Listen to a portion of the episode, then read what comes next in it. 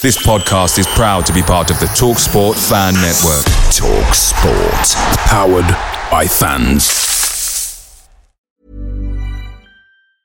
Ever catch yourself eating the same flavorless dinner 3 days in a row? Dreaming of something better? Well, HelloFresh is your guilt-free dream come true, baby. It's me, Keke Palmer. Let's wake up those taste buds with hot, juicy pecan-crusted chicken or garlic butter shrimp scampi. Hello Fresh. Stop dreaming of all the delicious possibilities and dig in at HelloFresh.com. Let's get this dinner party started.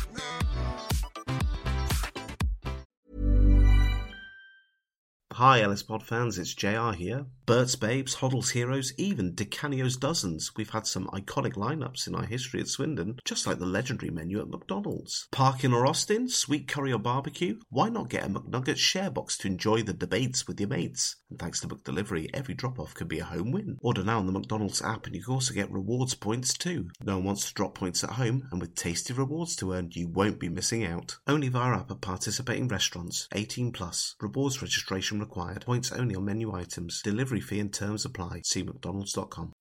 Hello and welcome to The Loathe Strangers, a Swindon Town fan podcast proudly sponsored by the STFC Official Supporters Club.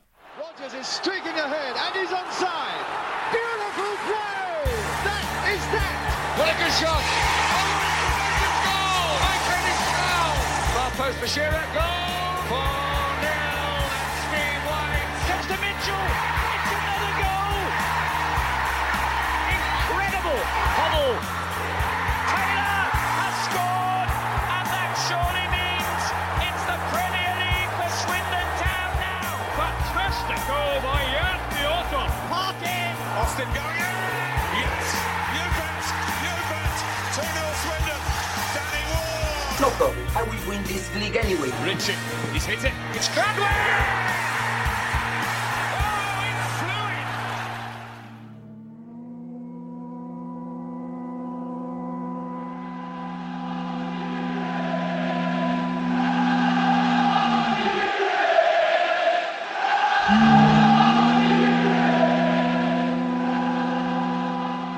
Hello, Nicky. How are you? Thank you very much, by the way, for inviting me on your show. The good old days of Swindon is very fond in my memory. Some wonderful, wonderful times. And when you text me, I thought, fantastic, I'd love to do it. And it's great to see the old lads telling their stories, but mine might be a little bit more ruder. Mine might be a little bit more off. I think I was the only single one there. So, yeah, let's go with it. Thank you very much for inviting me. Oh, you're a charmer, Nicky. I tell you that. It's an absolute pleasure to have you on. And as I said to you off mic, you know, I've talked to my fair share of former and present Swindon Town players, and I'm a little bit nervous for this one because you are on the all-time Rich Pullen 11. So the fact that you're willing to do this is fantastic. So I start right at the beginning, but yours is quite unique compared to who I've spoke to previously, because you are third generation football, aren't you? So, of course, your dad, Mike, is a Swindon Town legend, went on Man City, and then your grandfather before also played football. So I guess my question is, because, of course, your affiliations are with the family, of course, but what was it like being born and growing up at a time in a region where your dad is Mike bloody Summerbee, especially as you were born during the peak of his Man City powers, weren't you? Yeah, absolutely. I mean, people ask me about my career and what was it like having a famous father. I don't know any different. You know, for me, it was normal. You know, what made me want to be a footballer was going to games, Manchester Cities, anywhere around the country with Dad, and him getting idolised and crowds going crazy for him. And that's what I wanted. I thought, yeah. You know, that's what I want, a bit of that. But going to Swindon, was it rushed? I mean, it was getting to the point where I'd finished school and I needed an apprenticeship. And I went trials everywhere, City, United, Leicester, and just Norwich. It wasn't happening at all for me. These coaches were saying, well, you're not good enough, blah, blah, blah. And then all of a sudden got a phone call from Cecil Green, who was like a father figure to Dad. I said, look, there's a trial down at the county ground. Can Nick come? Straight away. And I remember what was unique about that day, about the day of the trial. It was the hunger for disaster. on the day, because we went to London after, and all the ambulances and everything were going down the other end. So we played in the game, and I think we won something like 11-0 or something against Cardiff. But at the time, I thought I was a centre forward, and that's when I got my apprenticeship and managed to get my foot in the door and get my 2-year apprenticeship. Yeah.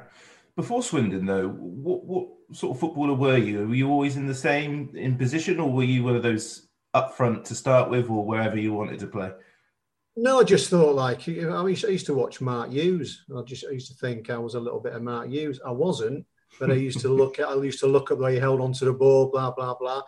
And I was convinced I was a centre forward. That's what I thought I was going to be all the way through. But I mean, I'll go forward and tell you how it changed, which is quite interesting, really, because Glenn Hoddle came to Swindon, obviously, and he didn't know, because I saw him not long ago and he told me the story, and he didn't know where to play me. So they were training one day, and he said, "What we're going to do with Nick Summerbee?" He said, "Just stick him out on the right wing out there. Nick, get out there. Just cross a few balls." And across a few balls, and he thought, "Hang on a minute, we've got something here." And, you know, you look at certain situations in your football career, and that's how mine changed for the better. Yeah.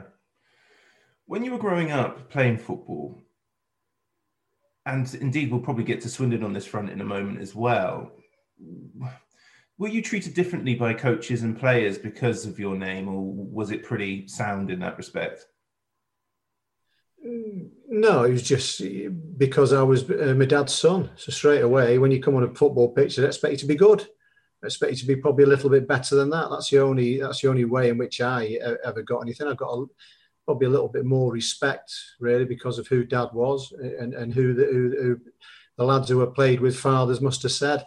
You know, and it was, I had a lot of good friends around me. So it was never, when you're young, you don't feel anything at all. You don't feel any sort of anything bad. It's not like that. You're enjoying what you're doing. You're enjoying playing with your lads, with your pals and all that. And you don't look at it in any other way at all until later on, when obviously I went to City, probably more when I went to City, which is a little bit more difficult there. Swindon, there wasn't the thought of it at all, but Dad used to play for them. It was the big signing when I went to City. That's when it made it possibly it was a little bit more difficult because the comparisons were there, you see. Yeah. And when you were growing up, considering how long and how many times your dad played for Swindon, was Swindon ever in the conversation, or was it... Because the thing is, I'm quite angsty as a Swindon fan when it comes to history, because I see your career and a lot of people identifying Nicky Summerbee with Manchester City and Sunderland, and I see your dad's career and everybody identifies predominantly with Manchester City and England. But Swindon, despite the amount of games you both played for the club, Swindon seems to be that sort of little club in the corner that they played for just before the fame, or etc. Was Swindon very much... in your conscience when you were growing up within the household? Well, it is now. You know, you go to my parents' house now, and there's photographs everywhere. You know, Dad speaks. It was an old video brought out when they were on the buses with I forget what it was called, and it showed all the lads, John Trollope, all the likes of that, Ernie Hunt. And it showed you what a life, a daily life or a weekly life in Swindon Town. It was fantastic. Now, my dad speaks very, very fondly about Swindon Town. He speaks more of when they used to work for the corporation in the summer, him and Ernie Hunt, grave diggers, and all that. And same with me. It's very fond for me. I would never have been a footballer without my education at Swindon Town. And lucky enough for me, which paved way for me to get a move, was that we made it to the Premier League, and I had a good season in the Premier League. But all our family speak very highly of Swindon, and that was where it all happened. And you know what? When it all starts off, when you play football and you go in and you become a man, you know, that's what you remember. Probably a little bit petrified at the start, but then that's where you meet your friends for life, and that's where the grounding was done. It was difficult for me. I speak very highly of that, and Dad as well. Dad had some fantastic time. You know, that was him breaking into the team. That was him. Luckily the manager at the time, he was willing to put young players in. You know, that's where they got their opportunity. Without that, he probably wouldn't have got his opportunity. So that's where it all came from. Same with Dad. Same with me as well. With the same story. You know, without Swindon and them giving you that opportunity, we wouldn't have had the careers what we had. Yeah, and that documentary, for those who haven't listened to it, is 6 days to Saturday. It's from about 1963, and it's quite remarkable footage given the fact that, you know, Swindon Town are a third division, second division side at that point, and you don't see quite as much in-depth footage that you see in that, and it's available all online, so, you know, Google it and have a look. Okay, so I can see that you're very keen to get to 1987 and coming down to Swindon. So the season's already started, I think, looking at you, the youth fixtures from that season. So you come on down for your trial at Swindon. Had you ever been down that way before? I've been down to Cheltenham, around Gloucester, Stroud and all that, where Dad's brother, my uncle John, lives. So we've been down there, not to watch a game or anything like that. So it's the first time I went to the county ground, and the unique situation with this, it was the game was played on the county ground, which was fantastic. Possibly one of the first times I'd actually played in a stadium. And what do you remember? What else do you remember from that trial? No, all I remember is, I mean, the only way in which I look at that there is, I had to get into football. This was my chance. This was when all the apprenticeships were getting done. So it was a desperate time. I had to get into football. I know there's players later on in life managed to get in and they come through different routes, but I had to get into that, getting my apprenticeship. And it was time was pushing, time was moving on. You mean they'd already got their apprentices. Now all of a sudden I had to get in. So I was pretty much focused. I was pretty much determined. This was my dream. You know, I wanted to be a professional footballer. This can't go wrong at all. And from going to other trials and things not happening, was for me today, I couldn't look at anything. I couldn't look at the stadium. I was just determined. I had to get in. Somehow or other, I had to get in to be an apprenticeship. And that's what it was there. Obviously, Dad came down. Cecil Green, who was a big part of all our lives, he was a big part of getting us to the trial. So it had to go well for me. Yeah. I mean, it's a really interesting point, isn't it? Because nowadays, kids are in their youth system, really, very, very early on. And when you learn about young footballers who have parents that are in the game, they're bedded in, and it's usually around about 16, 18 where they start to drift downwards, but you're still trying to get yourself in. Was there a sense that you were coming close to the last roll of the dice, or were you just like, no, I'm going to be in football no matter what happens? Yeah, that was it. I just had it in my mind. You're going to be a footballer. Simple as that. I wasn't any good at school. Wasn't any good at anything else. This was what I was going to do. Now, the journey from me getting there was what made me. You know, I had a bit of a turbulent time with John Trollope, moving away from home. I got told after the first year. There was Eddie Buckley. There was John Trollope, and you went in. You're in your after the first year of YTS, they'd call you in, the lads who were the second years, your Fitzroys, your Viveashes, your likes of that, you know, they would get the call and they were going one by one, they would come back, whether they've got a contract or they haven't, it's as cutthroat as that. I've not got one, I've got one. It was like that. Then they would bring us in about what they expected us, how they thought we did after the first year and what they expected us from the second year. And when I went in, they said, if I was you, I would go home and I wouldn't bother playing football. I don't think it's for you. I don't think football's for you. Now you've got to put into that being away from home, coming up against men, blah blah, whatever it is there. But it shattered me really. And I said to my father, I said, look, football's not for me. And the way Dad went about it was brilliant. They left it. We'd had like 5 weeks off or whatever. They left it for about 4 weeks. And he said, and he'd been speaking with Lou Macari, who's a manager at the time. And he just said, you know, he's thinking it's not for him and all this. So Lou Macari said, look, why don't you bring him back? Give him a year. Just say go for it. Have a real go for 1 year. Just, what, you got nothing to lose. What's the matter with you? And to get that little bit of a backing was good. But in the back of my mind was to prove John Trollope wrong, was to prove Eddie Buckley wrong. Now, without all that, I mean, I ended up having a great season. I was playing centre forward. Me and Oggy, Paul Hunt, scored. It just hit it off. It was fantastic, and it worked out for us.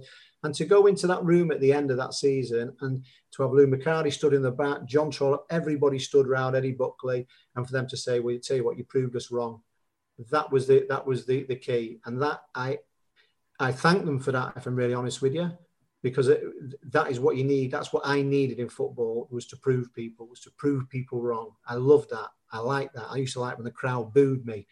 I'll show you. I love that type of thing, you know, and that was it. Some players don't like that, but for me, I would never have had my career without that, because to prove John Trollope, to prove those guys wrong, was what I was all about, and that's what made me. Yeah.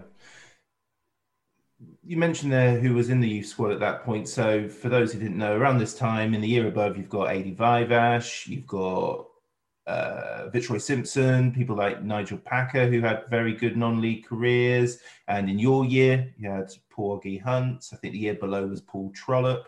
So, you know, plenty of people in and around. What are your memories of that, them 2 years? Because I talked to many footballers of all generations, and they say these 2 years, these are the 2 years that I look back at fondly. Maybe not the most, but the best times of your lives in football, sort of thing. What are your memories of those 2 years?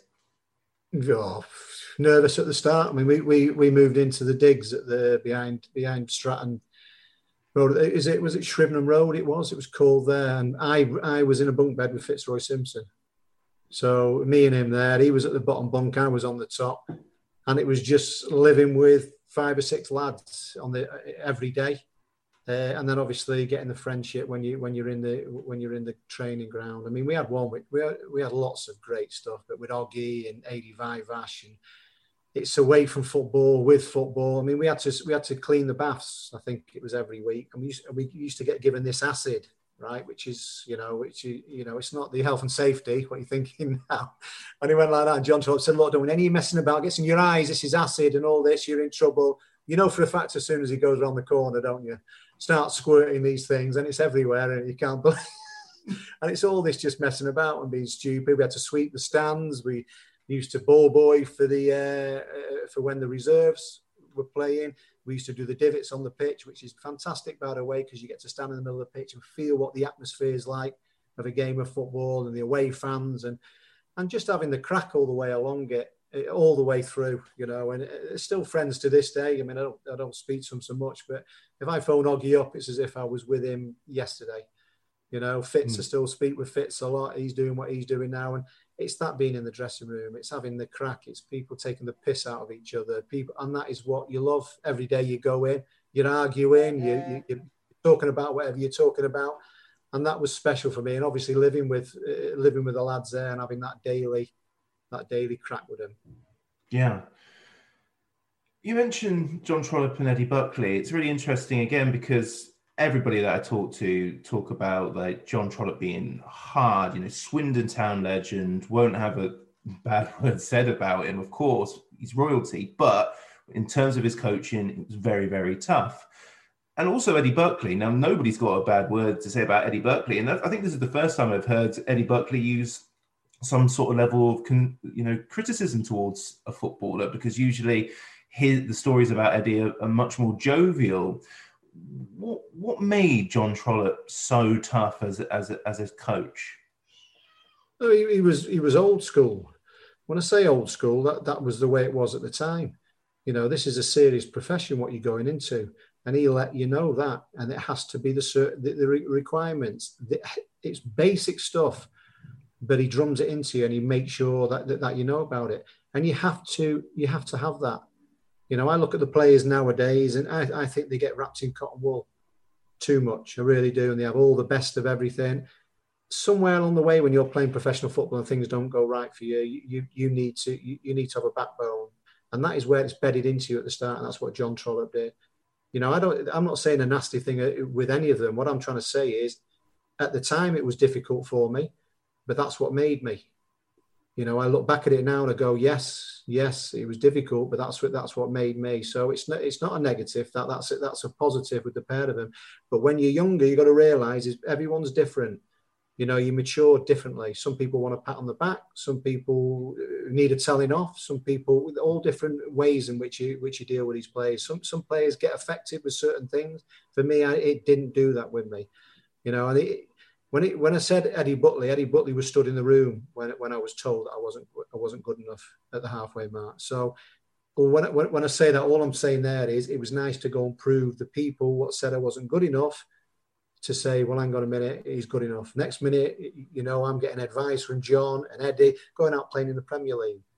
You know, so that is what it is. It's they're telling you what it requires to be a professional footballer and how difficult it is. It's not just scoring the goals or crossing a decent ball.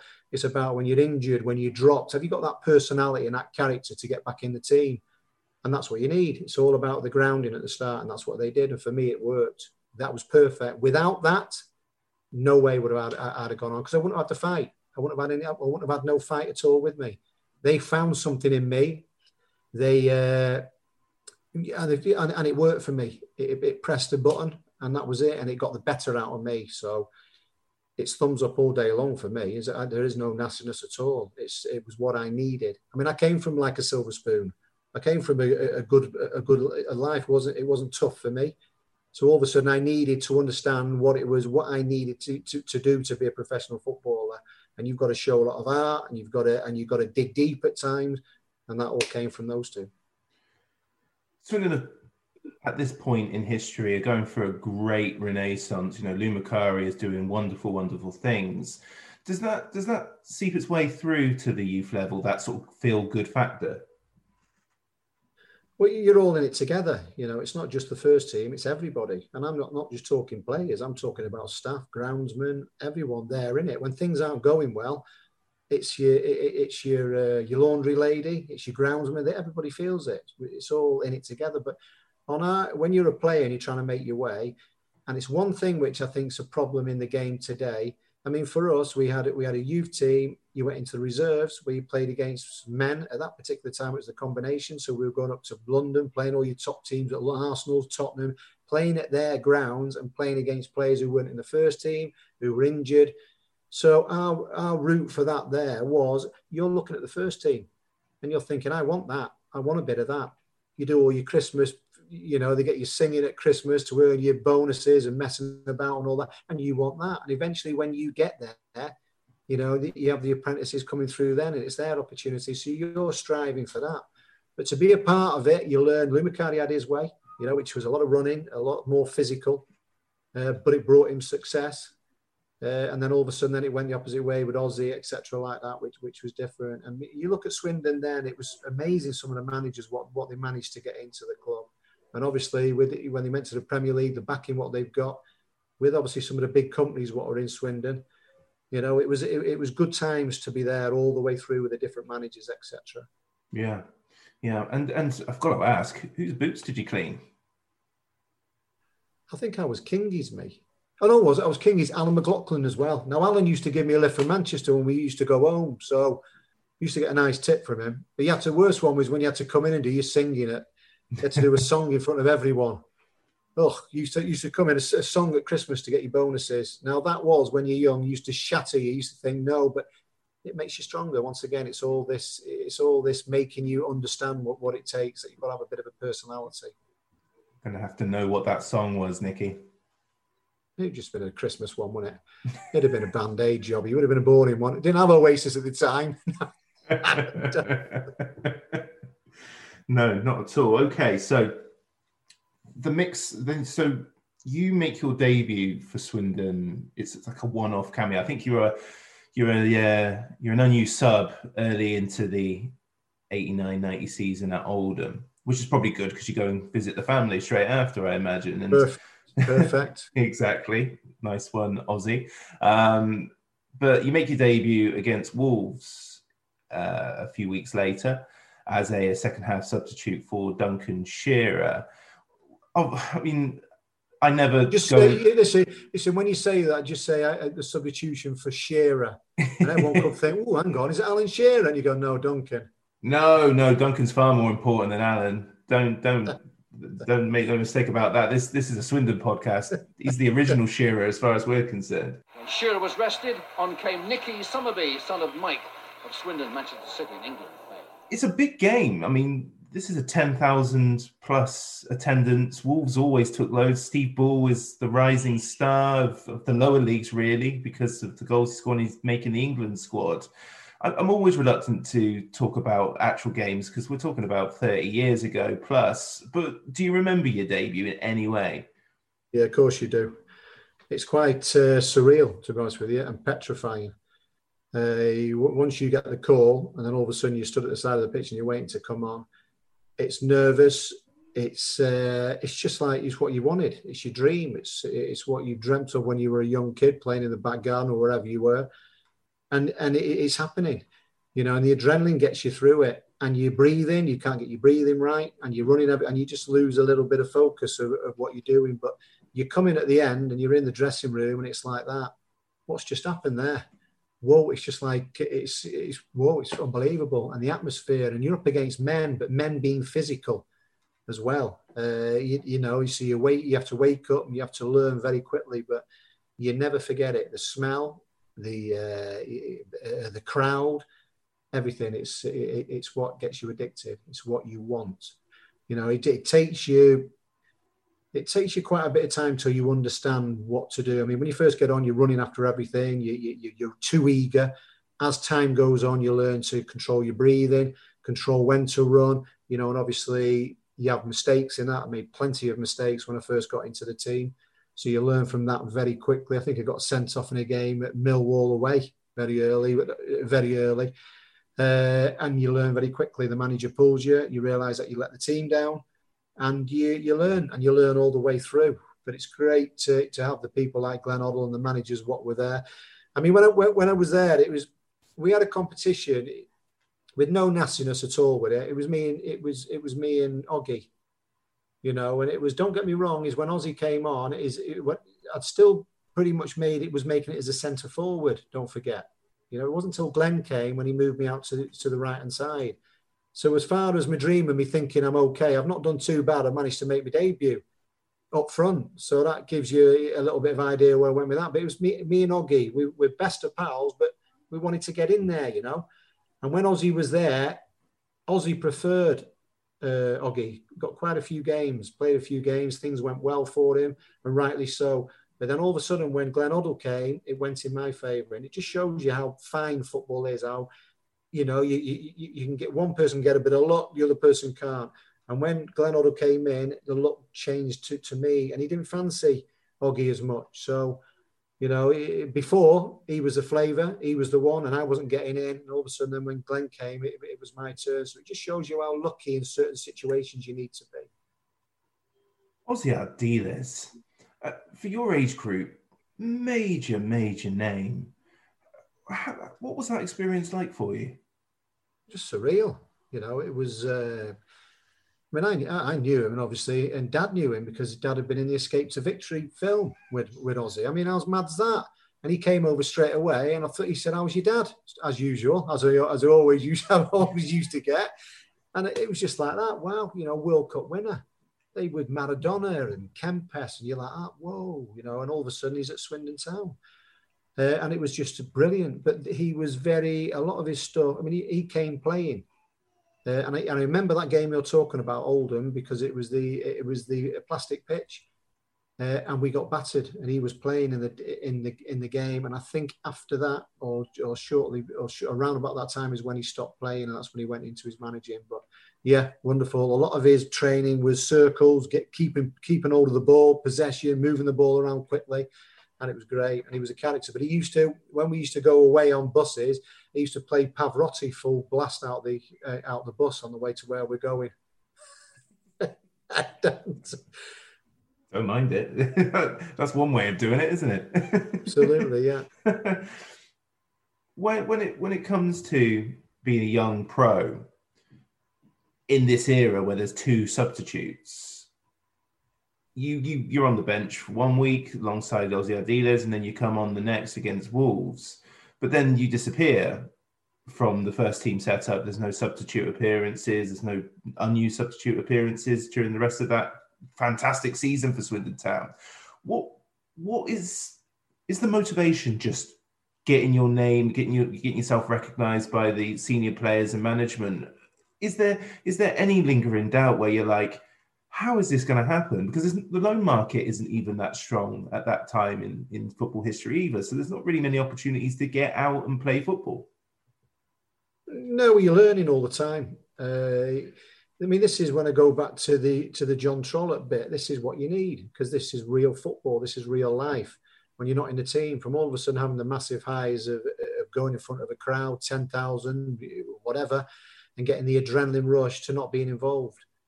You know, and you're playing, all of a sudden the team are picking up confidence. You're training with them, once again up against men, and you've got to try and stamp your authority in and show the manager that you're good enough to get into the team. And it's difficult against when you're with experienced professionals, and you've got to show a lot of character to get into it. But this is where it went on towards, as I was saying, with Paul Hunt. Oggy started to get his opportunity, and Oggy was taking it. Yeah, and Ossie Ardiles was loving Oggy as well. So for me, it was different because of the only two substitutions.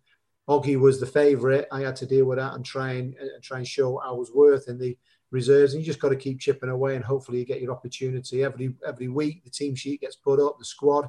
You think, am I in it? I mean, I was travelling with the team, but not involved at all. So that's where you get the chance to watch the game, watch the players.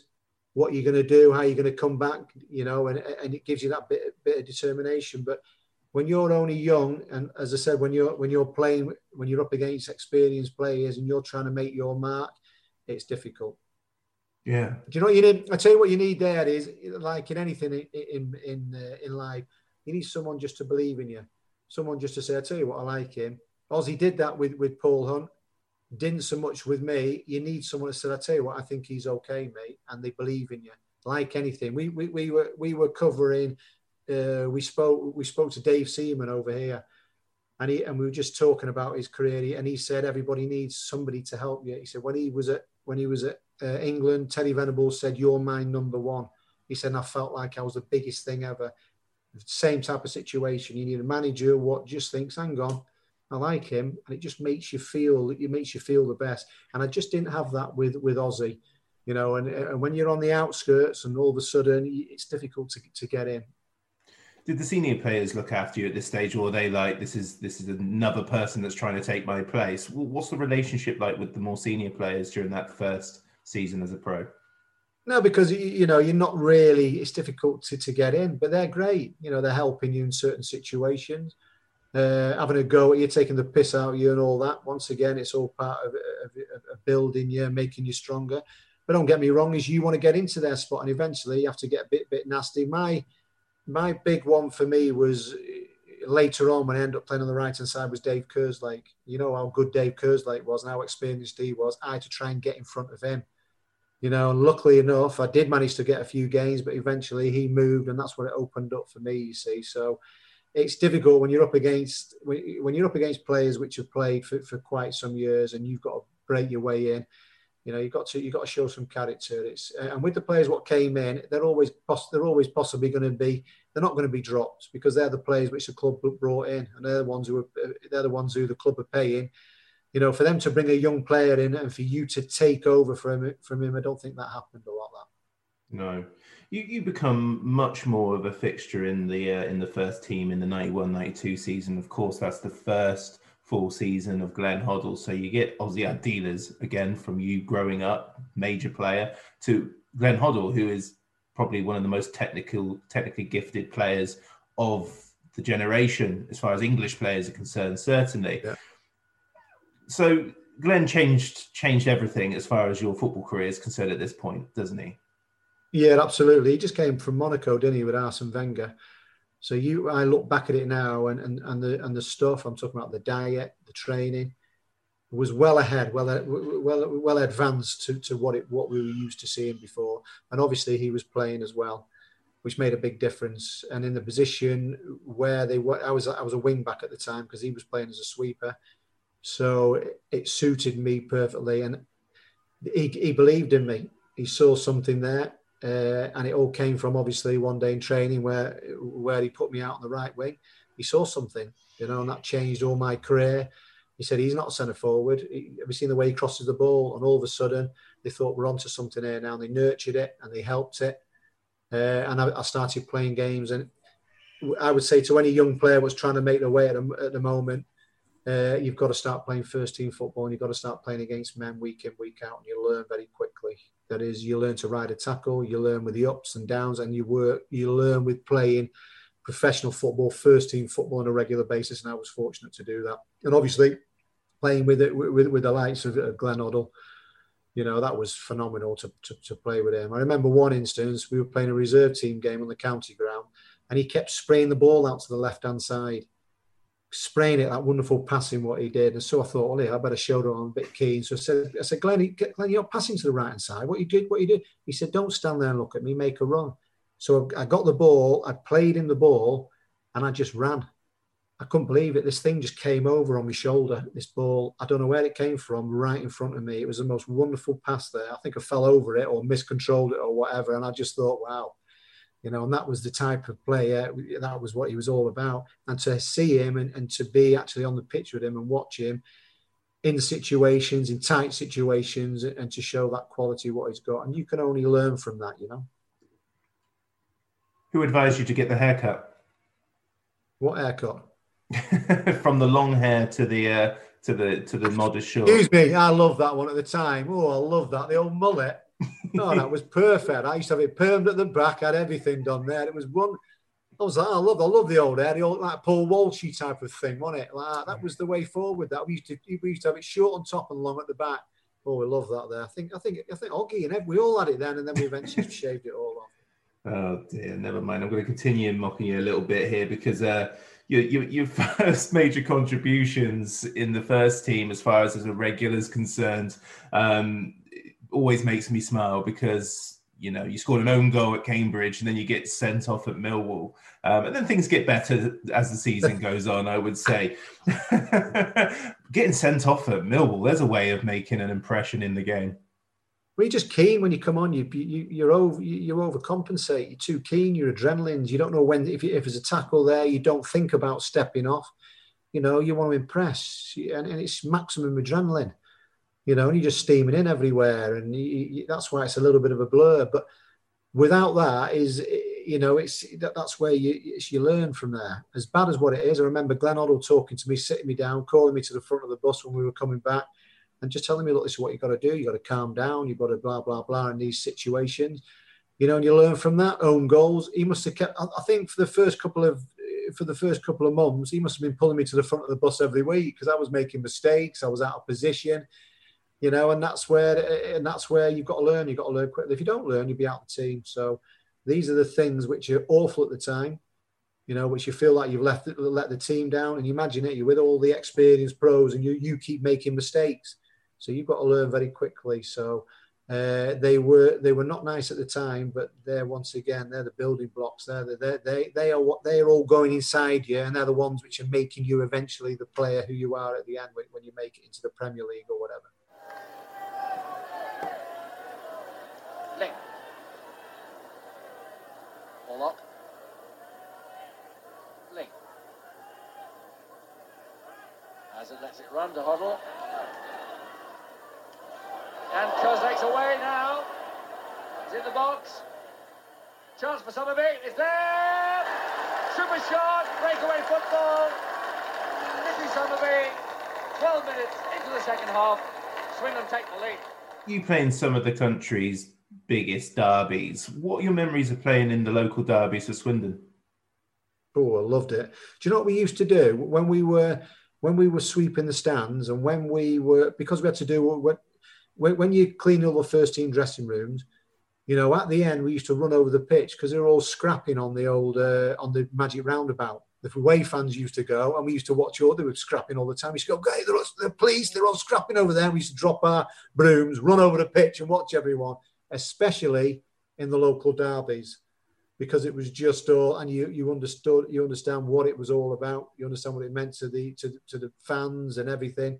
In that area, you know, I'm from Manchester, but all of a sudden you learn very quickly what it means to play in a local derby or to be a part of it. I was watching at the start, then all of a sudden to be a part of it at the end, it was, and that's the Bristols, that's obviously Oxford as well, you know, and you know it's big in the areas, and I obviously remember watching them and playing them, and there's nothing better than a derby. It gives it that added bit of spice, doesn't it? You know, and that comes from the crowd, that comes from that's what it means to the fans, and you feel that when you go out, and you feel that on the build-up as well. You know, you look straight away when the fixtures come out, and you think there's something special about those games. That's it, and you get that even more adrenaline.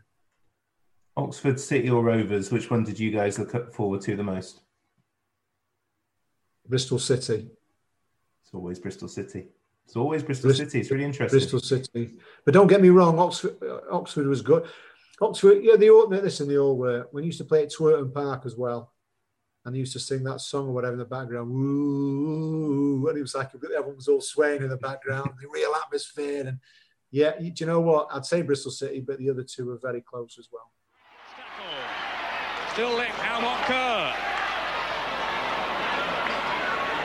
Oh, it slipped by Hazard. Well, first the pass wasn't that good enough. Summerbee. Good strike. Oh, fabulous goal. Marvellous effort by Nicky Summerbee. You're listening to the Low Strangers podcast, proudly sponsored by the STFC Official Supporters Club. So at what point do you become a senior player? Because you've warned me of all of these wonderful tales of your time at Swindon.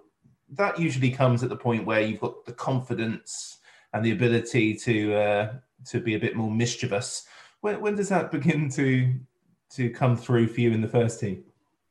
Oh, it's a good question, that, to be honest with you. I don't think I was a senior pro when I was at Swindon when I left. Don't think I was. All it was is I'd played 2 or 3 seasons. That was it.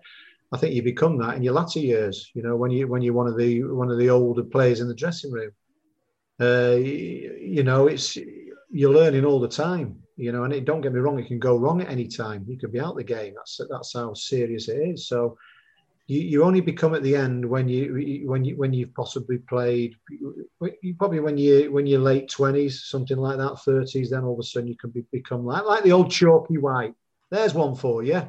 No teeth in his mouth, nothing like that, running around everywhere. And that's it. That's a player who's worked hard in his career, played plenty of games, had loads of knocks, and all of a sudden you look up to him. And they're the players which have had really good careers. Yeah. Who were those sort of, I mean, the stories I always hear involve John Moncur. Who were who were the characters at Swindon during your time there? No, just they all were. There was loads of characters. Everybody different, some quiet. You know, you've got Zippy Bowden. He's named Zippy because he runs around everywhere and he's busy and he wanted the ball. John Moncur was crackers. That's official, that. He was Paul Gascoigne's mate. But what a player, by the way. John was phenomenal footballer. You're talking about Duncan Shearer, Steve Foley. We've got everybody is different. When you're in that dressing room, you have to have a personality. You know, and that is what we had. Kevin Horlock was one. You know, he broke into the team. You went on a night out with him. You knew about it with Kevin, and we were all John Gittins. You know, got to rest his soul as well. What a guy. I learnt a lot from John. I used to go on nights out with him around Swindon, and there's characters. Everyone's different, and that's what makes it. It's a pot of all different people. And you're laughing at everything all the time, and Ross McLaren, you know, they just Fraser Digby, everybody, all these brilliant people, what you learn from, and when that door closes, the fans don't see, but you live it every day, and they're taking the piss out of you, and you're trying to give it a bit back. John Gorman, by the way, was brilliant in the dressing room. John was great. Oh, when we made it up to the Premier League, and Glenn had gone, and John took over, and he brought David Hay in. We went on pre-season tour, and you wouldn't have thought that we were going to play in the Premier League. You just wouldn't have thought it at all. They're singing karaoke. I think we was in Norway or something. They're on the bus, them two singing karaoke all the time. It was so laid back pre-season I've ever done. You would never have thought we were going to go and play in the Premier League. And it was all full of these characters. It was Lingy, you know, all those, Sean Taylor, Colin Calderwood, some great people. You couldn't just single one person out. But if you're asking me who's the most craziest one, you would have to say John Moncur. I think slightly behind that, Andy Mutch. Show your working for John Moncur. What made him crazy? Well, we went. I'll give you an idea. We went to a game once and he wasn't playing, and we were staying in Waltham Abbey in the hotel. So all the lads were having a drink, and there's a big, huge foyer there. So what he did there was at the end, when everyone's having a drink and it's getting a bit late, you thought, where's John gone? and all of a sudden he was just sat in the corner naked, having a drink in this hotel. You know, is that not crazy? So people were walking in, he was just in the corner naked in the hotel. Brilliant, John. Well done. Oh, we used to go to Cheltenham races as well. And one of the groundsmen used to take us down there, and he was on the roof of the van. He was everything. He was all over the place. And it was just having a bit of fun. But he was crackers. He was crazy, but good. As a wonderful, wonderful footballer. He possibly looks back because he spent a lot of time at Tottenham not really playing. And we got a guy there who is, you always tell a good player, when things don't go well, they still want the ball. And he wanted it. And he was huge for us. Fantastic signing to get him in. You know, and he went on, obviously, played at West Ham and was a great player. But he must look at those early years when he was at Tottenham, because I think Mickey Hazard was there, Glenn Hoddle. You know, he had no chance of getting into the team, but he sat there in the reserve. So when he came out and played with us, he was brilliant. And the ones who were like that are possibly a bit crackers. That's why he was mates with Paul Gascoigne. Certainly sounds like a graduate from the Paul Gascoigne School of behind the scenes of football, that's for sure.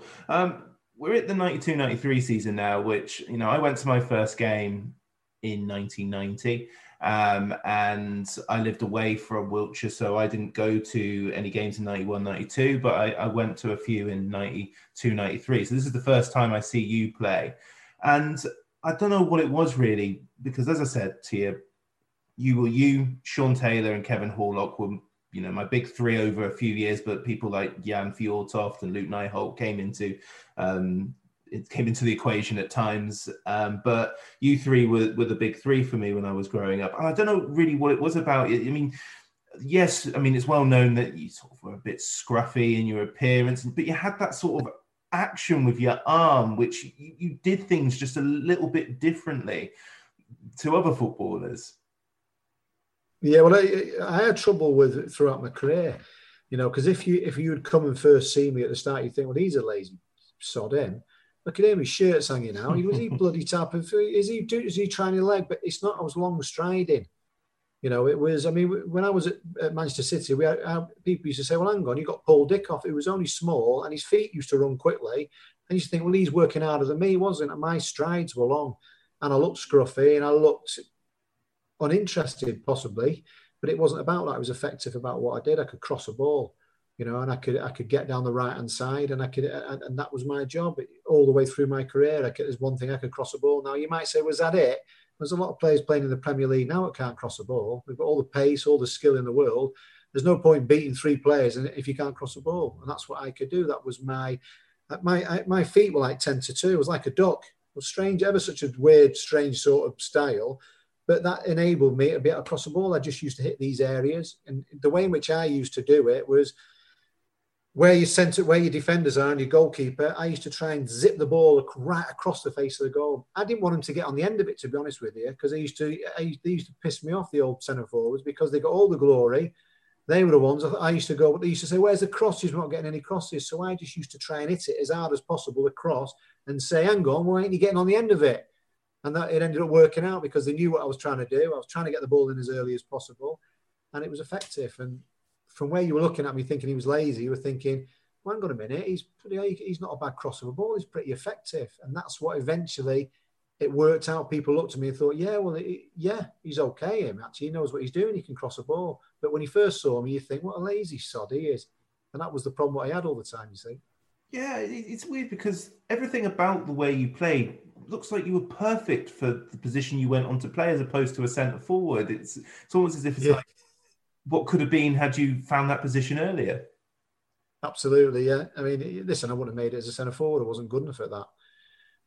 But all of a sudden, when I went to the right hand side, it just felt right because I could just cross the ball, you know. And then all of a sudden, getting the opportunity, which is the main point. And then once you start playing on a regular basis, you get that even more belief, and then you get stronger, you know. And in the position, I felt comfortable. I could cover the ground. I mean, it was a difficult position to play because obviously, when you're playing as a sweeper, you're expected to defend the winger, and then you're expected to cross balls the other end as well. So it's hard work, but the more and more you play, the more you get stronger physically. You know, it felt right for me, and I just enjoyed it because I was looking at the game. The game was in front of me. It wasn't like with my back into a defender. it was there in front of me. No one's coming from behind me, no one, and it felt comfortable. It's about the first touch and opening your body up. Yeah. At the start of 92-93, we have David Kerslake, who, in terms of defensive right-sided players, he's probably the best outside of the Premier League at that stage. I think he was in the team of the year 3 years running for the PFA. And then he leaves nearer to the end of the season, and that's where the number 2 shirt becomes yours. And it's a huge moment for you in your career. And it's also a pretty big moment for Swindon as well, because it was that key thing. When you lose such an important player like David Kerslake, I imagine the fans, the older fans, would have been like, well, you know, key component gone. But you slotted in so seamlessly at that point that it you know, and I don't wish to sort of say it detriment to David, because he was a fantastic player, but it wasn't as noticeable as it could have been. What are your memories of the 92-93 season going all the way up to Tranmere and Leicester in the playoffs? Yeah, but I mean, just going up before it, I'd obviously played a few games, was getting in and getting left, and it was all about Dave Kerslake, and rightly so, the performances he was putting in. But any time those performances were dippy and I was in the office, I was banging on the door saying, when am I I need to get my chance. I was putting as much pressure as what I could do. I had to get in somehow or other.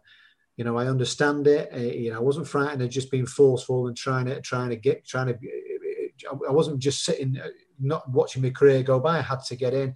But when Dave went, listen, they must have weighed it up. They must have thought, well, hang on a minute. He's ready, Nick, now. We could probably get a bit of money from Dave. Maybe the time is right.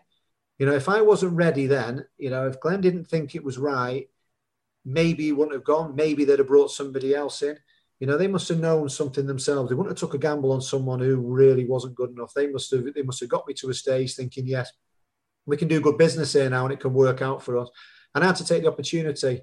If I didn't take the opportunity, they'd have brought somebody else in. So that was my time. You've got to take it when it comes to you. You know, this is what you're working for. This you're in now. Going back to the old John Trollope thing again, you've got to take your chance. This is it. This is how cutthroat football is. Maybe if it doesn't work out here now, it doesn't happen at Swindon Town. But I got in. Dave leaving. Thank you, Dave. That was the chance. And yeah, thank you. It was, yeah, without that. Do you know what I'm trying to say here now? To make a footballer, you need that bit of luck along the way. As I said, with Oggy, it went for me. With Glenn Hoddle coming in, Dave Kerslake going, it went for me again. You know, those certain little situations sometimes don't happen to a lot of people. You know, and their pathway is a lot more difficult. If you understand what I'm trying to say, so that opened up nicely. Dave going, that was my chance, and I had to take it. Yeah, and you did. And Swindon make it to Wembley for the second time in a matter of years, after the unfortunate post-events from the Sunderland game. You start, of course, in the 93 playoff final against Leicester.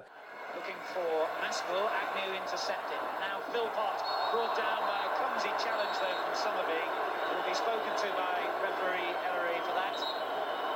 As David was mentioning, he's got all of his dad's famed aggression. I don't know if you, any of our viewers can remember. I'm sure a lot of you will remember Mike Summerbee from the 60s and 70s. He knew how to take care of himself, as they say, and he's passed that on to his son.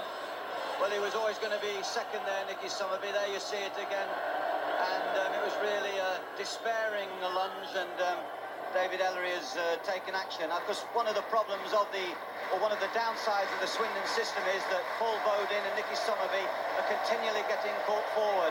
If there is a misplaced pass, then there's always a chance of a counter. Silly yellow card after just a few minutes, though, Nick. What's going on there? Still not learning, am I? I'm not learning. You've got to learn, man. He's having a disaster. What's going on? He must have thought, Glenn Hoddle. I mean, even when I watch the game now, I'm caught out of position when I'm caught out. I think it's for their third goal. Eventually, I'm a bit of ball watching. But what I remember is the first game against Tranmere. I mean, it was just straight away. We came out the block straight away. Was it 2-0 up? You know, it's a dream. You know, you're so near to, number one, making it to Wembley and then making it to the Premier League. And we have a great start. We could not get any better. We put them under pressure. We get the goals at the right time. And it wasn't easy, but it went too good for us in the first game. And then obviously the second game was a lot more difficult, but we had the quality to come through. And then, obviously, getting the opportunity to play at Wembley, what you could only dream of.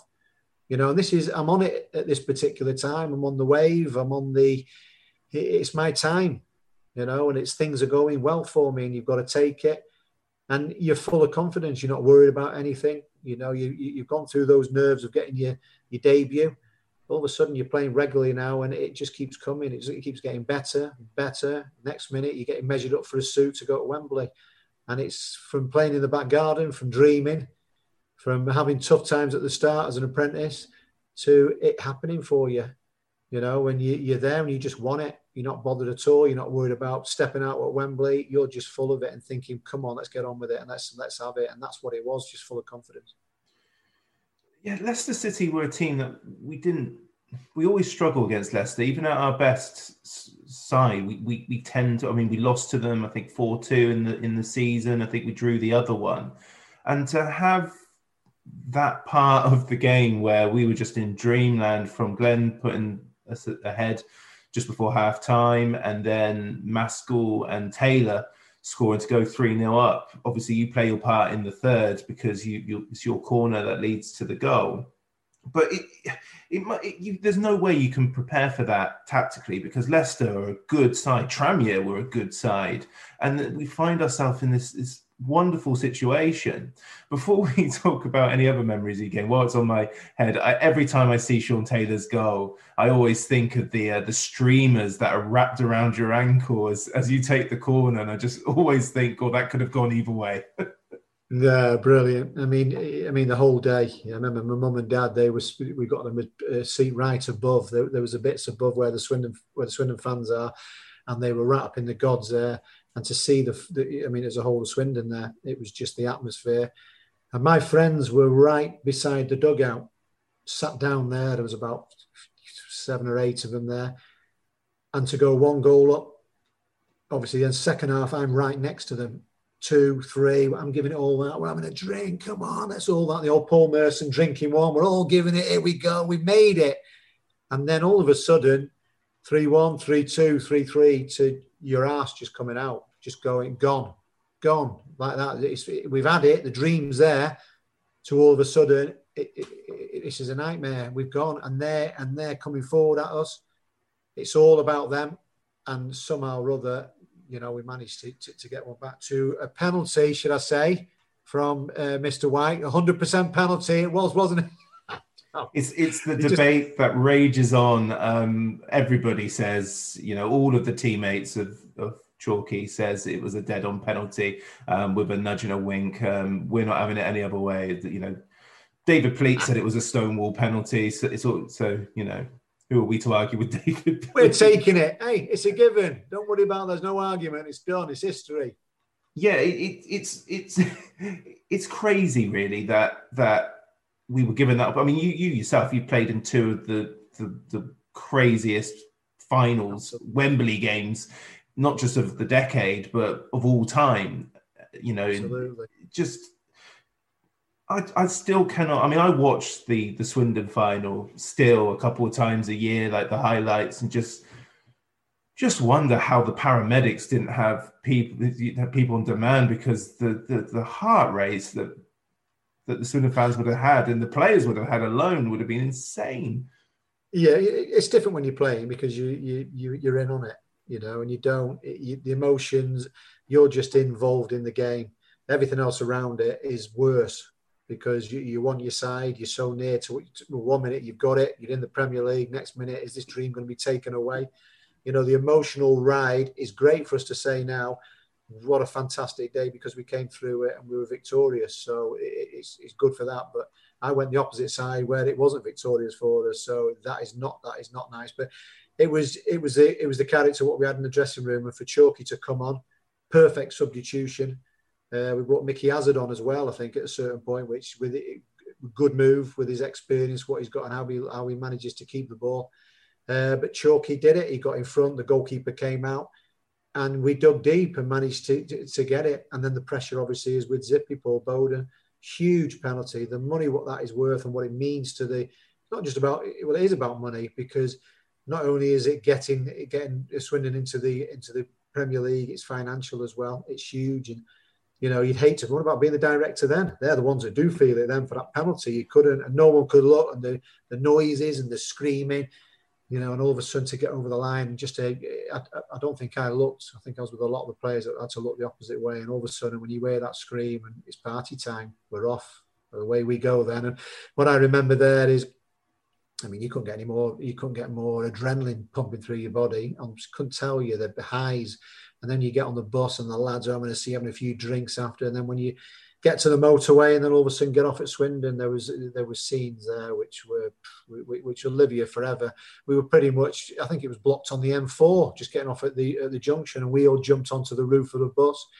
And it was time to party then. It was unbelievable day with the emotions. You know, it was the emotion. It was a roller coaster of good going wrong, and all of a sudden having the ecstatic feeling of that we'd actually made it to the Premier League. Yeah, it's the perfect cup final, especially if you're a neutral, because you've got that sort of backdrop of red and blue in the ground. You've got the goals, the structure of the game means that there's plenty of drama. I love the fact that people turning away. It kind of explains why when Paul Bowden goes off to celebrate, he turns around almost to be like, where is everyone? Oh, here you all are, because you're probably about, 2 meters behind, having to realise it's a goal or not. And also, I mean, one of the things I remember from the time, and it was probably from the Premier League video that was out I think they waited until we at least won a game, but they had the end scenes in the changing rooms after Wembley. And it's Nick Summerbee in a straw hat singing in the rain. Wild behaviour. Yeah, I mean, that's what it's all about with football. You know, that's what it does to you. You know what it does to you as fans, but as players, they're the memories. They're the... All the hard work to get where you are, to get into the team, as we've spoke about, that is what it's. They're the special occasions. Not many people get them. I had a lot of relegation, I had promotions, but to actually do it in the manner what we did it is what it's extra special. What a day it was. That was fantastic, and we were lucky enough to come through and be winners as well. And then that brings us to your final season, Premier League. Swindon Town in the Premier League, which is still an incredible achievement. I think the general consensus of the supporters, especially those who experienced it, is not one of, we conceded 100 goals and we finished bottom. It's of tremendous pride. You talk about the importance of the playoff final. I think there was a lot of symbolism and importance, just getting rid of the ghosts of 1990. So to make it there was hugely important. It wasn't to be for Swindon, and Swindon Town have no right to be in the top flight. It's an incredible achievement, and I guess it's scant consolation, but you do take a sense of pride with the amount of praise that Swindon used to get week in, week out, even though we were quite stubborn in our approach and we just kept on trying to play football, inverted commas, the right way, and it resulted in heavy losses. What are your sort of overriding memories of playing in the Premier League? Because, of course, you play against Manchester City and you score against them, the club that you were raised to adore. And there are so many positives from that. And it's such a shame because outside of Swindon, people just tend to focus on the 100 goals conceded. But it's not really the case, is it? Yeah, but we're not in record books. I mean, I work on the television over here in Qatar, and we're nowhere near the record books. You look at the teams there for the worst points and blah, blah, blah, but nothing like that. So that gives you a little bit of an achievement because it's difficult. But what I remember about it is, when I used to start off at Shrivenham Road, and we used to every day walk past the stadium, and all of a sudden, when you go to the Premier League, it's a different feeling. All the TV cameras are there. There's a big feeling about it. Hang on a minute, we're in the Premier League, and it as well. Everything about the club, and it goes up on many notches. And obviously, when the games are there, it's got to feel everything. It's just, it's another level. It's where you want to be. But you come up against that quality of player. Well, the first game with Sheffield United was a bit of a blur. I think we played Liverpool after that, if I'm right, by saying something. Oldham and then Liverpool, yeah. Liverpool's on Sky Television, and that was welcome to the Premier League. And I think I had one of my stinkers again there. I think I brought McManaman down at the start. There's your first one. That was a wake up call that I didn't have a good game in front of the cameras. And that just showed you what it was all about. We're thinking, hang on a minute, this is what we're against here now. And you could just feel it and the quality of what you're playing against. And you got to realise, well, hang on a minute, the party's over now. We have to do something in this league. And I do like that we stuck to our beliefs. We tried to play football. We got battered at times, but there's a lot of positives and a lot of big performances, what we managed to pull out as well. And obviously so many players, McAvenny coming in, Sanchez, we had that many players coming in. Brian Kilcline, he came in. We had so many players. It was like a revolving door to try and get that solution. Jan Agafjortov, he started off struggling, but then all of a sudden when he hit his form, he was flying for us. And it was, welcome to the Premier League. You know, that is how difficult. When I look at teams now, I know it's a lot different, the game now. And you look at the likes of your Burnleys and your Bournemouths up until last year. That's why it's phenomenal what they do, those managers, with the small clubs, keeping them in the Premier League. Such a difficult thing to do. You know, it felt like a mountain to try and stay in the Premier League. You know, and it's tough. Because obviously, imagine trying to do it now with against some of these clubs with the huge money, and they've got the spending power, you know. And it's, you're playing against better teams with better players, and it's a fight. But I learned an awful lot out of it, and me personally, I was fearless with it. It didn't worry me at all. I was just buzzing on it. I was in the Premier League, my chance to dance, if you like, and I just took it. And you know what? You're fearless. When you come into a football team at the start, you don't think of the negatives. You're just fearless and going for everything and just enjoying it. And I loved it. And for me, you know, I ended up getting a move on the strength of how I played there. And I just loved every bit of it. What were the standouts from that season for you? Just, there wasn't a particular games. It was, I was involved with a lot of providing goals. My crossing was great. I was good down the right-hand side. It wasn't a particular game. Being involved in certain things. I remember the one where Cantona got sent off in the big game there when he stamped on Moncur. But just all the games, I was in my element, and I was just loving it. It was, life did not get any better. So I couldn't say a particular one point. You know, it was playing in the Premier League. I felt at home. You test yourself when you go into it. Are you good enough to play in the Premier League? And yeah, I felt like I was, yeah. A first away victory was confirmed in the last minute. Fjortoft again involved. Paul Bowden's ball into the area found Nicky Summerbee. His shot and a slight deflection caught out goalkeeper Tony Roberts at the near post. Swindon's only double left Jerry Francis contemplating how relieved he was QPR wouldn't be facing them next season. You mentioned the history books. You do have your place in Swindon history on this one, because you scored Swindon's last goal in the Premier League. Were you aware of that? I didn't know that. I like that. Yeah, there you go. You take that. Listen, I need to get something on my CV. Yeah, there you go. You are the proud scorer of Swindon's last goal in the top flight, which was at QPR on the penultimate game of the season. There you go. That's my gift to you. Thank you very much. I mean, there's one thing that, you know, I never hear mentioned really in regards to you and your Swindon career. And of course, you are capped by England under 21 and B level. And I do count that B cap as a Swindon player, because I think you moved to Man City about a month later. So I'm claiming that. Is that right? Yeah, I did. Yeah, and I got in the team of the Premier League team of the year, which we were talking about. Dave Kerslake got it when he was at Swindon, so I got into that. So it was a good season for me. Things went well for me, and obviously England beat. We played at Hillsborough. I think like the likes of Paul Merson was playing in that game. So, you know, I never got a full England cap, but that's close enough for me. And I went on as well. I don't know if it's the end. It might have been the season before we went in the Premier League. We went to Toulon and won the under-21s there. Red Knapps, Andy Coles, all those likes players like that. So I started to mix with some of the players which went on and had fantastic careers, you know, at high level. So it was that, when I say it was my time, I was on the wave, and I was enjoying everything else what came with it. Just the winning goal in the semi-final as well. You know, don't underplay that. Toulon's a huge competition at that level. It's a massive achievement.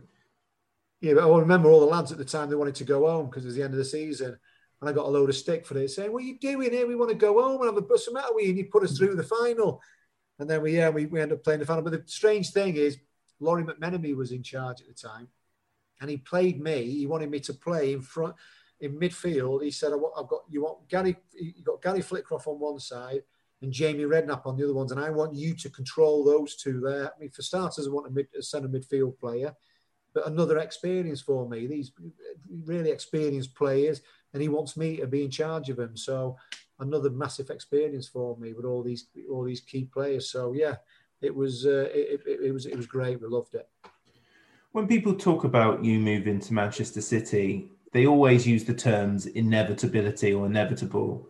Was it inevitable? Was it always sort of the expectation to go to Manchester City, or was it just that's the way it played out? It was just the way it was. I mean, if anything, Brian Robson, he was on the phone all the time wanting me to go to Middlesbrough. I even met Brian on several occasions, and the ideas what he had before he went to the Riverside. I think Dalgleish was interested when we got to Celtic, and then after going to Blackburn. But as soon as I knew City were interested, being a Manchester lad and being around Dad and being at the games when Manchester derbies was there, that was what I wanted. And when it came, I encouraged it, you know. And it was the move. It was difficult. It was hard. It was okay until we got relegated, you know. And it was. I mean, Manchester United were dominant at the time. They were winning everything. And City weren't, but the fans and the expectations still thought they were, and it was just difficult. At the end, it was difficult because I had a bad time with the crowd and everything. But after that, I got moved to Sunderland, where it was better. It was difficult City because Dad was a legend there, you know, and he actually won everything, and the comparisons were always there. So it was a tough move. But if you said, would I do it again? Yeah, I would do it again. Yeah. I guess that's where really the surname really does kick in on that, the expectations. And, you know, the first season is fine, and then there's the relegation, and, you know, by the time you leave, they're on their way to League One as it is now. And that happens, and it's a good part of their story long term, really, because what they achieve now, if you were there in League One years, which many were, this myth that Manchester City aren't a well supported team or their new money, which, you know, it's remarkable, really, because, you know, Swindon went to Main Road in 97 and 27,000 were there for Swindon. You know, that's you don't drum that up without there being a solid fan base. But yeah, that game annoys the hell out of me. One, because Kevin Horlock scored his first goal for Man City, and then who scored the bloody second? Was it me? It was you. Well, that was a really tough day for Teenage Rich. I got to be honest. That was a really, really difficult. Seeing those goals. Never celebrated, though. Never celebrated. Yeah. Just walked away. It was a rubbish goal as well, wasn't it? It was just like, I never scored crackers, man. That was bloody awful goals. Oh, no, but yours, even if they were long distance, even the deflection sometimes made it look better. Don't worry about that. But, yeah, it was just, I remember those goals flashing through on CFAX. Like 16 minutes Horlock. Or we all see facts. Yeah, the old see facts. There's a name for you. Yeah, one for the teenagers. It was always inevitable that Kevin was going to score because we'd only just sold him. But then Summerbee comes up in the second half, and you're just like, come on! And then you sort of awful stuff. But I mean, I think by that time, I mean, we beat you at home, which was your first trip back to the county ground, wasn't it? Earlier in the season, we actually got 3 points, and unlikely 3 points from you. But yeah, it was. I mean, I love it when teams like Man City end up in the lowers, and because Swindon are predominantly third tier now, when teams like Sheffield Wednesday and Ipswich and even Sunderland come down, it does. I support a smaller football team. You do get excited when you see those names re-emerge. Sunderland was a really, really successful time, I would say, for you. It was great seeing you thrive in that squad under Peter Reid, and, you know, you played in that wild playoff final, which I remember watching at Somerset County Cricket Club. I was supposed to be there watching Somerset versus Yorkshire, but ended up just in the bar watching that game because it was absolutely insane. And you, of course, scored the penalty in just what is just batshit crazy football. But it doesn't matter because you go up champions the following year, so that's all fine. I remember the season before the year of the Charlton game, because you came to Swindon and they were borderline more. It felt like there were more Sunderland fans that day than there were Swindon, because we gave you both ends. Just insane behaviour by the club, but got to get that money in, right? Yeah, it was. Yeah, but I mean, you know, in the northeast, it's a phenomenal support there. You know, when you do go up to the likes of Sunderland, I mean, you don't realise if you know. I didn't know so much about it, but they just love the football. We played a reserve team game when I went up there, and it was against Liverpool, and they let everybody in for free, so the kids would come and the next generation. There was 27,000 people on a Tuesday night. It's phenomenal what the fan base, and for me to go there, that was everything. Going right for me, going into a situation where I didn't play as a wing back, I played as a winger, and it worked well. That was the best football I played. That, yeah, you know, and it was. I went, then moved into the club, the stadium I like, you know, and it went right for me, and it was a wave. Now Quinn was there, Kevin Phillips he bought for $400,000. You know, what a phenomenal player he was. That was it, I wish it went on longer. It didn't. I got 3.5 years there, enjoyed it, got to the Premier League, but that was the best football which I played. That was from all the hard work to learning your trade, getting in the first team, going up with Swindon, getting your chance before it, and all of a sudden, not so easy at Manchester City, but playing all the time and learning, it all came right for me at Sunderland. There are various things that I say in this podcast that I repeat, and it probably bores listeners to tears, but I've lived in the northeast as an adult. I lived in Durham and Newcastle and watched Sunderland a lot during that time. And I don't care what people say, especially in the south. There is something about football in that region which is just, you can't explain it. It is, yeah.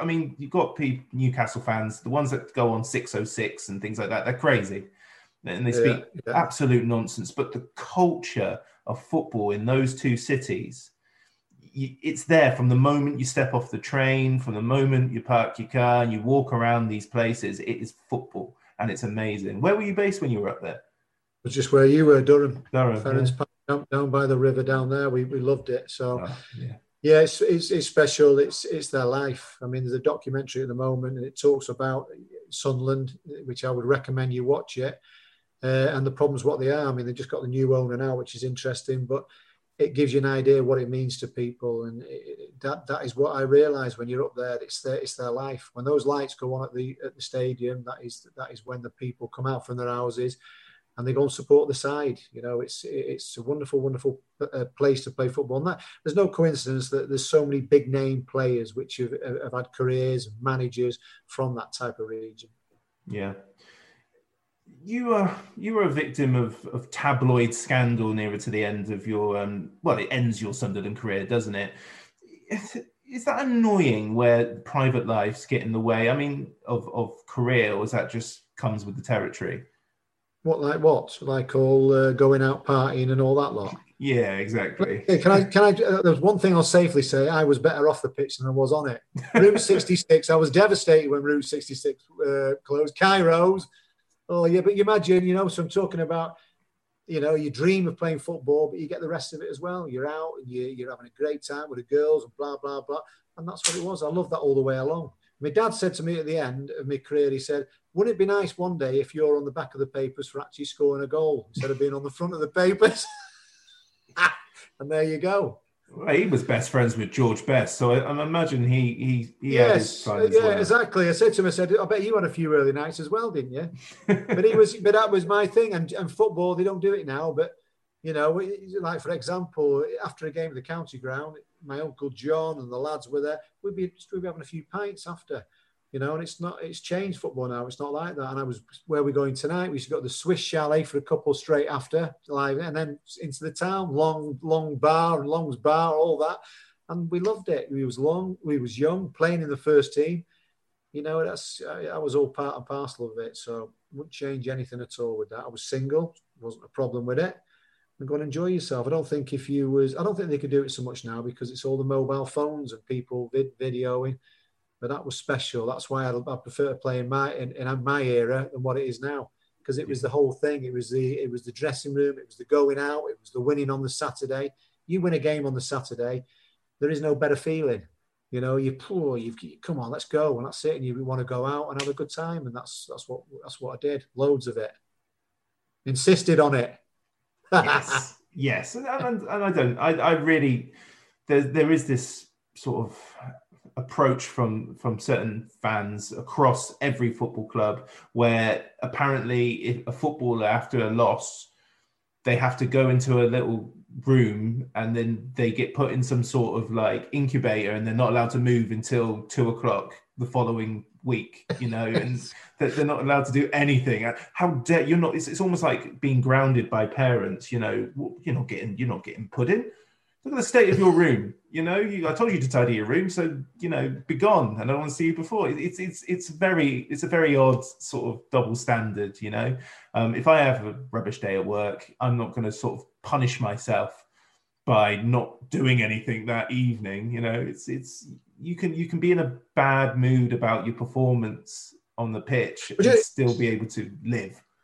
Well, do you know what? I tell you what I tried once when things weren't going very well, which happens a lot for the footballer. You're not on highs all the time. It's the different emotion, you know. And there was times when I tell you what, I won't have a drink. I won't bother going out. And do you know what? It was worse for me because it built up all the time. It built up in your mind. It built up. You know, I used to go out have a bit of a laugh. It was forgotten about. Back in training on Monday. You know, and you're athletes at the time, so it doesn't make any difference you're drinking because you sweat it out here the next day, and that is what the way in which you used to have a lot of the players what used to do that. That was their way of unwinding. You know, every footballer that wants to go on a football pitch wants to be successful. You know, but it's not always the case. Sometimes it doesn't go right for you. You know, it's like when you look at a lot of these young players what come into a team. Look at Grealish, for example. Now, as wonderful as what he is. Don't put too much pressure on him. He's learning his trade. He's learning. He'll make mistakes. And this is the journey of a footballer. You know, this is what you have to. You know, it's all these different emotions. What you have, it's very rarely on a high all the way through. So you know, you're human, and this is what you do. You go and enjoy yourself. You work hard. You enjoy yourself as well, and why not? But they can't do that now. You know, you can't do that, these players now. You can't put all these mobile phones, and that's where we could in our time. It was great. We used to go out when things didn't go right with John Gorman. I remember Sheffield United when they were in the Premier League, they used to do well after Christmas. So what they used to do is they used to do, because over the two seasons they did well over Christmas, is they used to have a Christmas dinner around about November early and think, well, hang on. Come on, we'll start doing well, because they used to do well after Christmas. We tried the same thing. You know, we said, well, I'll tell you what, let's do the same as them. So we set a full Christmas dinner up, turkey and everything, up in Marlborough. About November, we're there with all the things, blowing the things, and oh, there we go. Right, come on, let's start the weekend. I think we got beat again. And we're trying everything, superstitious, trying all this type of stuff, you know. But we were going out, you know. We were going out, and it was a team bonding. We went to Sunderland. We were big on that. Everyone going out on a Tuesday, have a few drinks, bit of a laugh, have a bit of an argument, have a bit of a scrap or whatever with your teammate. Off we go. We go back to work. That was the way in which it was. That, you see, it was there. Now is a lot different. Yeah, I would say, I always say, of your generation, you transcend sort of. You ride the wave of old football and new modern football. I would say, and that must have been quite. That must have been noticeable at the time, where you're going through the culture of what, you know, Arsenal could win leagues with a drinking school and a card school and all that. And then from the end of your career, where it is much more based on the science of football and raging.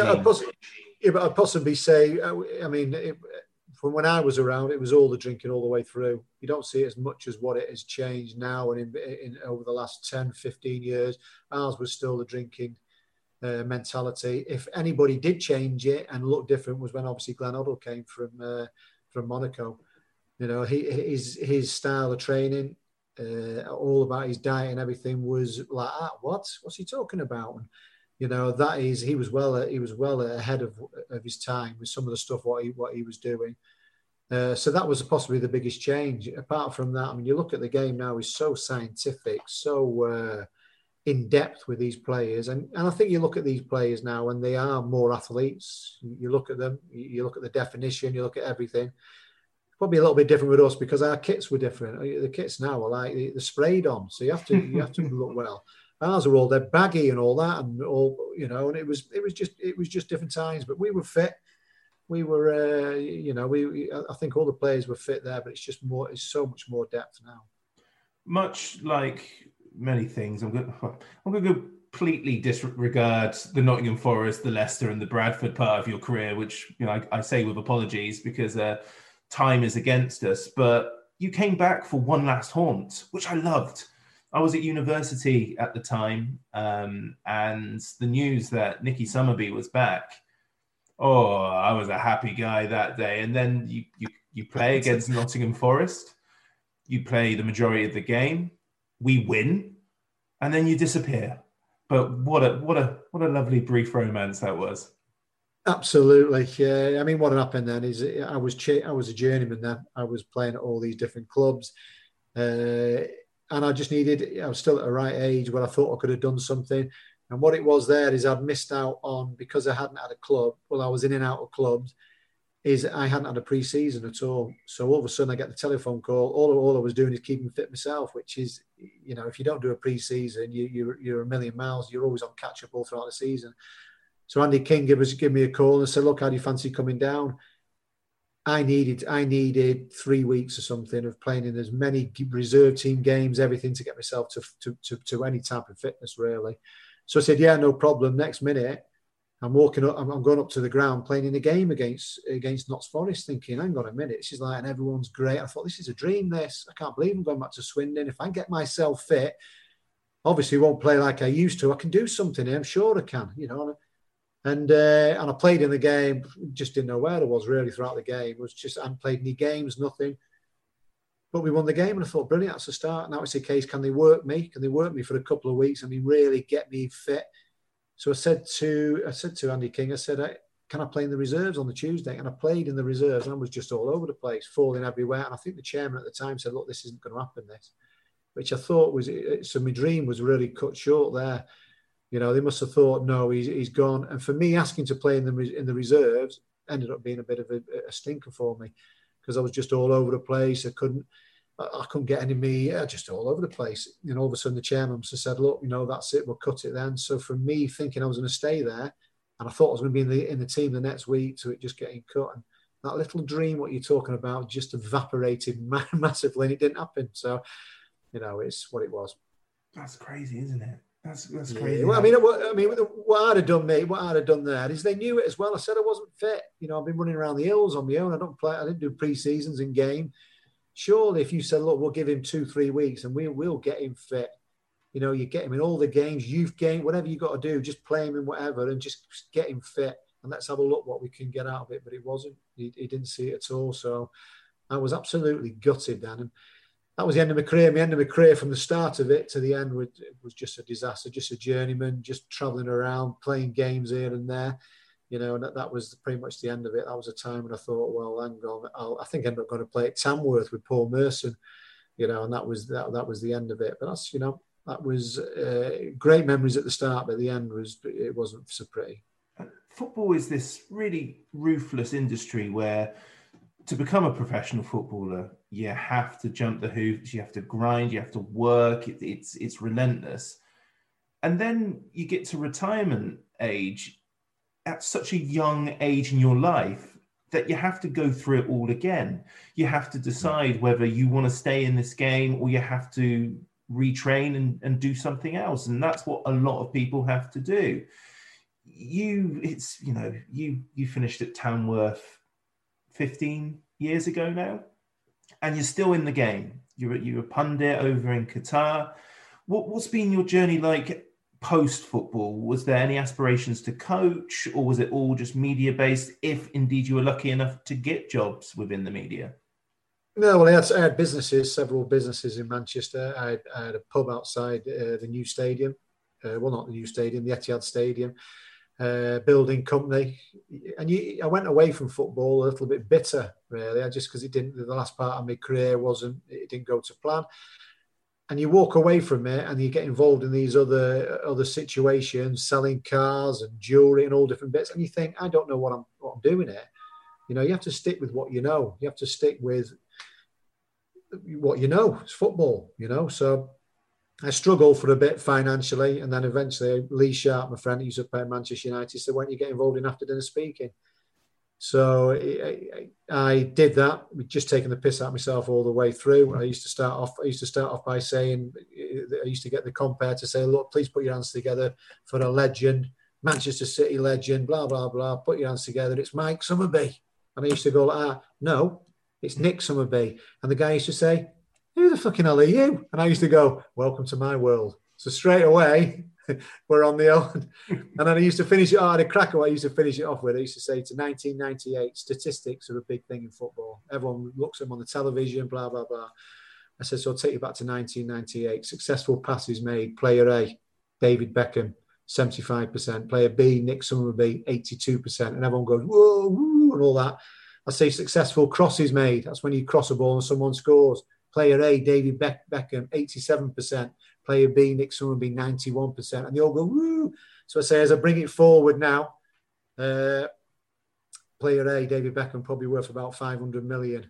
Player B, Nick Summerbee, not worth a fucking carrot. And that's it. And I got my thing there. And then all of a sudden, I just started working on local. I moved to London, started working on a local channel there. And then I got offered a job in Qatar. And we took it straight away. It was me, Lee Sharp, a guy called Chris Makin. It used to play at Sunderland with me. Jim McGilton came out and we took a flight and we came out to Qatar, not knowing anything about it, 10 years ago.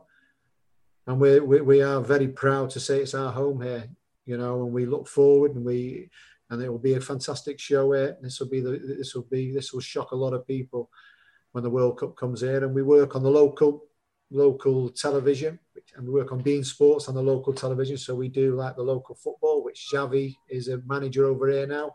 We had the likes of Zico, Raul, Schneider, and what it is even more than that, it's about looking at all these Qatari players coming through, which you'll see in the World Cup, and it's a phenomenal place. Which is the key thing really here, because you're not doing like I know it's not exactly the same, but you're not doing the keys and grey, just doing the Premier League in a different country. You are getting stuck in with the local game, aren't you? Absolutely, and there's a lot more goes into it. They've done so much for the Qatari players. They won the Asian Cup a couple of seasons ago, which is you think of all the teams in Asia, and they won it. And it's what goes into it. They have a place called Aspire here. If you get a chance to have a look at it, this has two 5-star hotels on it. This has a top sporting hospital, and this is for the players from Qatar. And they train them since they were 6 or 7 years old. And they play all the top games around the world against the top Barcelonas, Real Madrids. And this is what these players are, which you'll see in the World Cup. And obviously you've got the infrastructure here, and you have all the stadiums, which is second to none. And we're a part of it, you know, and I get my chance to talk about the Premier League now, which I thoroughly enjoy, you know, and obviously the local football as well. So I enjoy it. I think I'm just myself. I'm trying to be honest.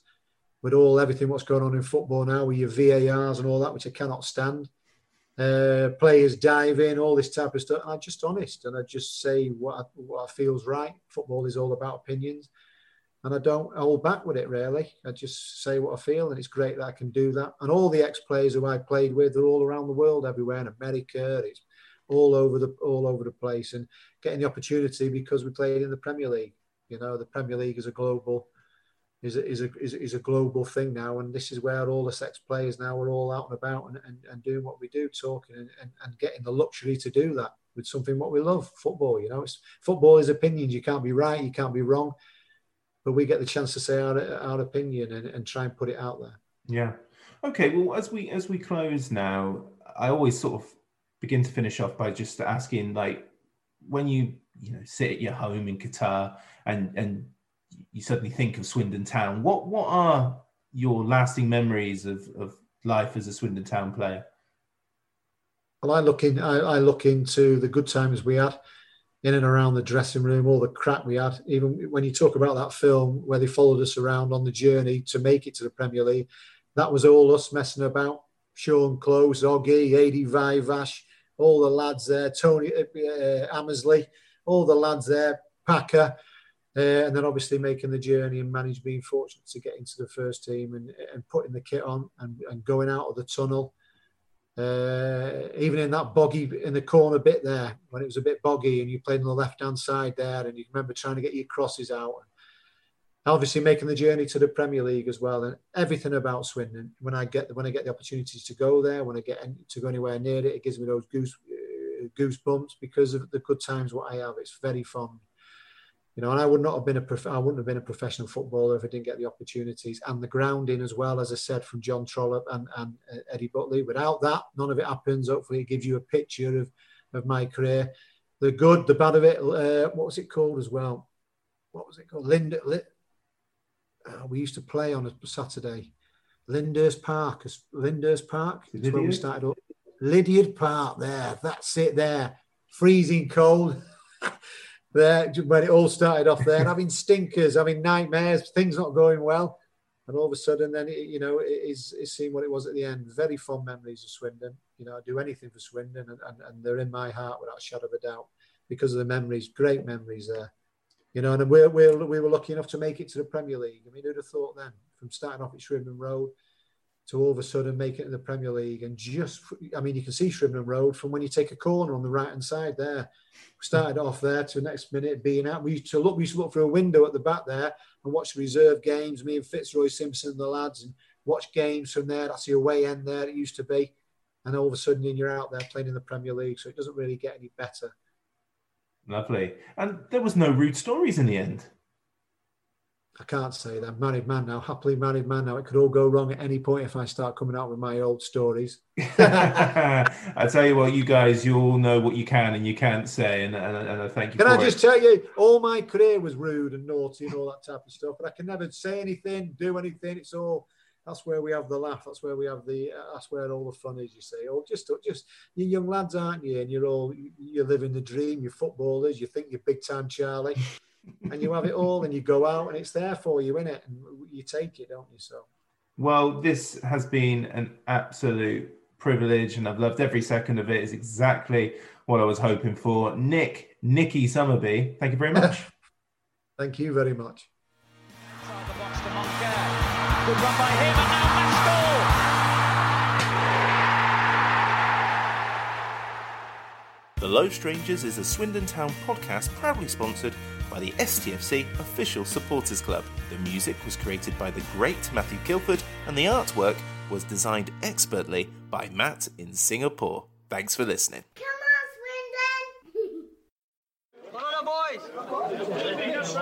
It's a grand old team to play for, and it's a grand old team to see. 100 years old, the history, it's enough to make your heart glow. Oh, we don't care what the Newcastle say, what the hell do we care?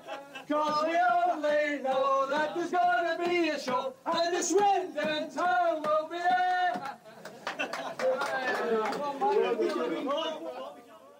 Hi LSPod fans, it's JR here. If Swindon players were McDonald's items, who would they be? We've had lots of Big Macs like the legendary Alan McLoughlin, Harry McCurdy, or even Steve McMahon. Perhaps you'd prefer to channel the power of McPlant like Darren Ward, or maybe 5 chicken selects, one to enjoy for each time Ben Gladwin joined. Yep, there's one spare, but there's still time. And you don't need super scouts or data solutions to get your hands on any of these. McDelivery through the McDonald's app brings them all to you. At participating restaurants, 18 plus. Serving times, delivery fee and terms apply. See mcdonalds.com.